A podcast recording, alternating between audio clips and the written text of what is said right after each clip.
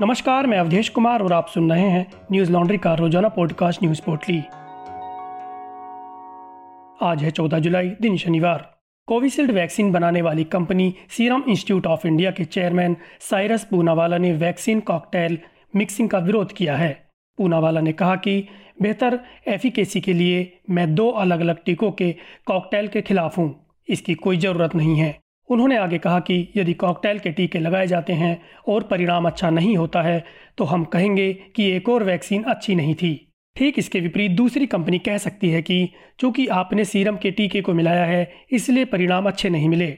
उन्होंने आगे बताया कि वैक्सीन कॉकटेल के ट्रायल में हज़ारों लोगों को शामिल किया गया था, जिसमें इसकी एफिकेसी अच्छी नहीं रही थी। वहीं Indian Council of Medical Research यानी आईसीएमआर की स्टडी में कोविशील्ड और कोवैक्सीन के कॉकटेल के नतीजे अच्छे मिले हैं। देश में कोरोना वैक्सीन की कॉकटेल पर हुई पहली स्टडी के नतीजे पाँच दिन पहले आईसीएमआर ने जारी किए थे। स्टडी में कहा गया है कि कोवैक्सीन और कोविशील्ड की मिक्स डोज से कोरोना वायरस के खिलाफ बेहतर सुरक्षा मिलती है। बता दें कि कोरोना वैक्सीन मिक्सिंग की यह पहली स्टडी आईसीएमआर ने मई जून के बीच में यूपी में की थी। डीसीजीआई के एक्सपर्ट पैनल ने कोविशील्ड और कोवैक्सीन के मिक्स डोज की स्टडी का सुझाव दिया था। इसके बाद क्रिश्चियन मेडिकल कॉलेज वेल्लोर को भी वैक्सीन के मिक्स ट्रायल डोज की अनुमति दी गई थी। इस समय देश में तीन वैक्सीन, भारत बायोटेक की कोवैक्सीन सीरम इंस्टीट्यूट की कोविशील्ड और रूस की स्पूतनिक वी आम लोगों के लिए उपलब्ध है। सरकार ने मार्डना की एम वैक्सीन और जॉनसन एंड जॉनसन की सिंगल डोज वैक्सीन को भी आपातकाल इस्तेमाल के लिए मंजूरी दे दी है।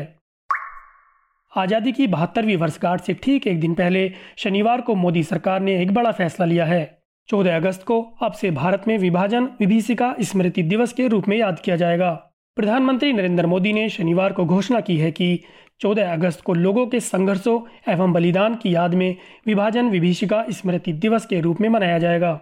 ट्विटर पर ऐलान करते हुए पीएम मोदी ने कहा कि देश के बंटवारे के दर्द को कभी नहीं भुलाया जा सकता। बंटवारे की नफरत और हिंसा की वजह से हमारे लाखों भाइयों बहनों को विस्थापित होना पड़ा और बहुत से लोगों को अपनी जान तक गंवानी पड़ी। उन लोगों के संघर्ष और बलिदान की याद में 14 अगस्त को विभाजन विभीषिका स्मृति दिवस के तौर पर मनाने का निर्णय लिया गया है। उन्होंने कहा कि विभाजन विभीषिका स्मृति दिवस हमें भेदभाव, वैमनस्य और दुर्भावना के जहर को खत्म करने के लिए न केवल प्रेरित करेगा, बल्कि इससे एकता, सामाजिक सद्भाव और मानवीय संवेदनाएँ भी मज़बूत होंगी। बता दें कि कल यानी रविवार को भारत अपना पिछहत्तरवा स्वतंत्रता दिवस मनाएगा, जबकि पाकिस्तान 14 अगस्त को मनाता है। ट्विटर ने शनिवार को कांग्रेस के वरिष्ठ नेता राहुल गांधी के ट्विटर अकाउंट को अनलॉक कर दिया है। एक हफ़्ते पहले उन्होंने उत्तर पश्चिमी दिल्ली में नौ साल की दलित लड़की, जिसकी कथित तौर पर बलात्कार कर हत्या कर दी गई थी, के परिजनों की तस्वीरें ट्वीट करने के लिए उनके हैंडल को अस्थायी रूप से निलंबित कर दिया गया था। कांग्रेस का दावा है कि ट्विटर ने राहुल गांधी के बाद उन नेताओं के भी अकाउंट को लॉक कर दिया था, जिन्होंने वो तस्वीरें ट्वीट की थीं। शुक्रवार को राहुल गांधी ने ट्विटर की आलोचना करते हुए पूर्वाग्रह का आरोप लगाया। और अपने अकाउंट को लॉक करने को देश के लोकतांत्रिक ढांचे पर हमला बताया। यूट्यूब पर ट्विटर्स डेंजरस गेम शीर्षक से एक वीडियो बयान में राहुल गांधी ने आरोप लगाया कि ट्विटर एक तटस्थ या उद्देश्यपूर्ण मंच नहीं था और सरकार के प्रति आभारी था। उन्होंने कहा, यह राहुल गांधी पर हमला नहीं है। मेरे 19-20 मिलियन फॉलोअर्स हैं। आप उन्हें एक राय के अधिकार से वंचित कर रहे हैं। स्वास्थ्य मंत्रालय के अनुसार पिछले 24 घंटे के दौरान देश में कोरोना के अड़तीस नए मामले सामने आए, जबकि पैंतीस कोरोना संक्रमित ठीक हुए हैं। वहीं इस दौरान कोरोना संक्रमण की वजह से चार सौ अठहत्तर लोगों की मौत हो गई। कुल संक्रमितों की अब संख्या तीन लाख सतासी हज़ार छः सौ तिहत्तर हो गई है। वहीं कोरोना की दूसरी लहर से सबसे अधिक प्रभावित रहे महाराष्ट्र में प्रवेश लेने के लिए अब राज्य सरकार ने बड़ा फैसला लिया है।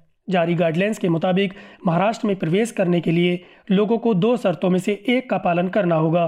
पहली शर्त है कि जो लोग राज्य में जाना चाहते हैं, उन्हें कोरोना वैक्सीन की दोनों डोज का सर्टिफिकेट साथ रखना होगा। दूसरी वैक्सीन की डोज लगे हुए पंद्रह दिन होना ज़रूरी है। दूसरी शर्त यह है कि बहत्तर घंटे के भीतर की corona negative R T report साथ रखना होगा। दोनों में से किसी भी एक शर्त को पूरा नहीं करने की स्थिति में चौदह दिन के लिए क्वारंटीन किया जाएगा।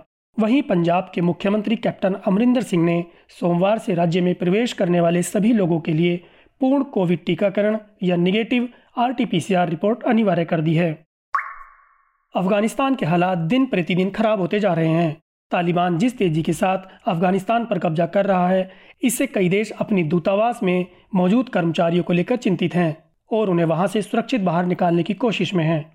अमेरिकी राष्ट्रपति जो बाइडन ने कहा कि अमेरिकी राजनयिक स्टाफ को निकालने के लिए तीन हज़ार सुरक्षा बल भेजे जाएँगे। पेंटागन ने कहा है कि इस हफ़्ते के अंत तक वो वहाँ पहुँच जाएँगे।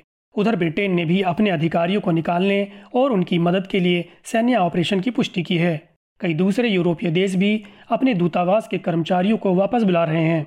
बता दें कि भारत भी पिछले एक महीने में दो वाणिज्यिक दूतावास समेट चुका है। काबुल में भारतीय दूतावास ने सभी भारतीयों से आग्रह किया है कि बढ़ते संघर्ष के बीच व्यावसायिक उड़ानें बंद होने से पहले वे तत्काल वहाँ से निकलने की व्यवस्था कर लें। संयुक्त राष्ट्र ने कहा है कि वो अपने अधिकारियों को देश से नहीं निकाल रहा है, लेकिन दूसरे शहरों में मौजूद लोगों को काबुल भेजा जा रहा है। संयुक्त राष्ट्र महासचिव गुटरेस ने न्यूयॉर्क में पत्रकारों से कहा है कि ये वक्त लड़ाई रोकने का है, ये समय है गंभीर बातचीत शुरू करने का।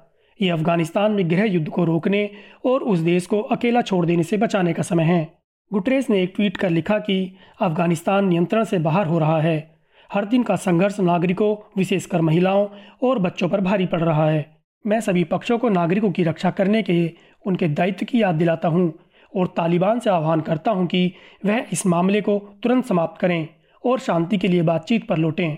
बता दें कि शुक्रवार को तालिबान ने अफ़गानिस्तान के दूसरे और तीसरे सबसे बड़े शहर पर कब्जा कर लिया है। कयास लगाए जा रहे हैं कि जल्द ही तालिबान अफ़गानिस्तान की राजधानी काबुल पर भी कब्जा कर लेगा। तालिबान के लड़ाके काबुल की सीमा से लगी लोगार की प्रांतीय राजधानी फूल आलम में भी घुस गए हैं। लोगार से काबुल सिर्फ़ 50 किलोमीटर दूर है और यहाँ से काबुल केवल दो घंटे में पहुँचा जा सकता है। भारत अपना पिछहत्तरवा स्वतंत्रता दिवस मना रहा है। इस मौके पर आइए हम खुद को याद दिलाएँ कि स्वतंत्र और विज्ञापन मुक्त मीडिया एक लोकतांत्रिक समाज के लिए ऑक्सीजन की तरह है। सरकार और कॉरपोरेट के भरोसे चलने वाला मीडिया कभी भी स्वतंत्र नहीं हो सकता। जनहित की पत्रकारिता कभी भी विज्ञापन के भरोसे नहीं हो सकती। यह सिर्फ़ आप ही कर सकते हैं। न्यूज़ लॉन्ड्री सौ प्रतिशत एड फ्री है, जिसका मतलब है कि हम किसी भी सरकार या कॉरपोरेट से विज्ञापन नहीं लेते। हम आपके समर्थन से चलते हैं। हम ऐसे ही स्वतंत्र होकर काम कर सकें। इसके लिए न्यूज़ लॉन्ड्री को सपोर्ट करते रहिए। हमें समर्थन देने के लिए हमारी website Hindi dot news laundry dot com पर जाएँ और सब्सक्राइब करें और गर्व से कहें, मेरे खर्च पर आज़ाद हैं खबरें। इस स्वतंत्रता दिवस खबरों को विज्ञापन से मुक्त रखें। न्यूज़ लॉन्ड्री को सब्सक्राइब करें और हमारी सभी पेवोल कंटेंट केवल सब्सक्राइबर्स के लिए आयोजित एनालिसिस जैसे कार्यक्रमों का हिस्सा बने। इस दौरान आप वार्षिक क्रांतिकारी और बहुत क्रांतिकारी सब्सक्रिप्शन प्लान के साथ आपको मिलेगा सबकी धुलाई साबुन सेट और एक टोट बैग एनएल हेम्पर और टी शर्ट पर 30 प्रतिशत की छूट पा सकते हैं। इस छूट का लाभ पाने के लिए कोड फ्रीडम सेल का प्रयोग करें। आज बस इतना ही। आपका दिन शुभ हो। नमस्कार।